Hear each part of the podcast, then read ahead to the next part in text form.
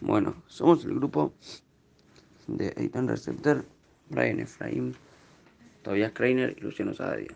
Y bueno, elegimos este tema para hablar, ya que es un rubro muy importante para la economía de casi todos los países y también porque es un tema interesante y nos gusta la variedad de la ropa.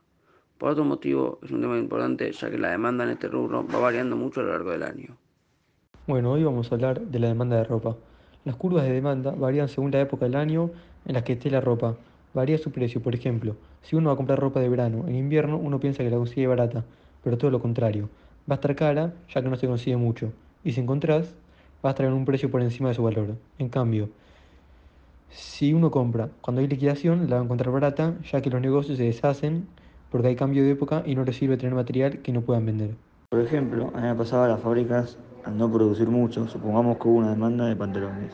La empresa tenía unos mil pantalones y tenía unos 1200 clientes. Entonces el dueño decide para sacar a esa gente que no le puede vender, subir el precio al producto hasta que le puedan vender a todos.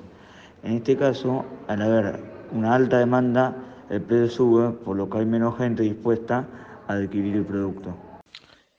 Lo mismo de antes sucede en otros casos, pero al revés.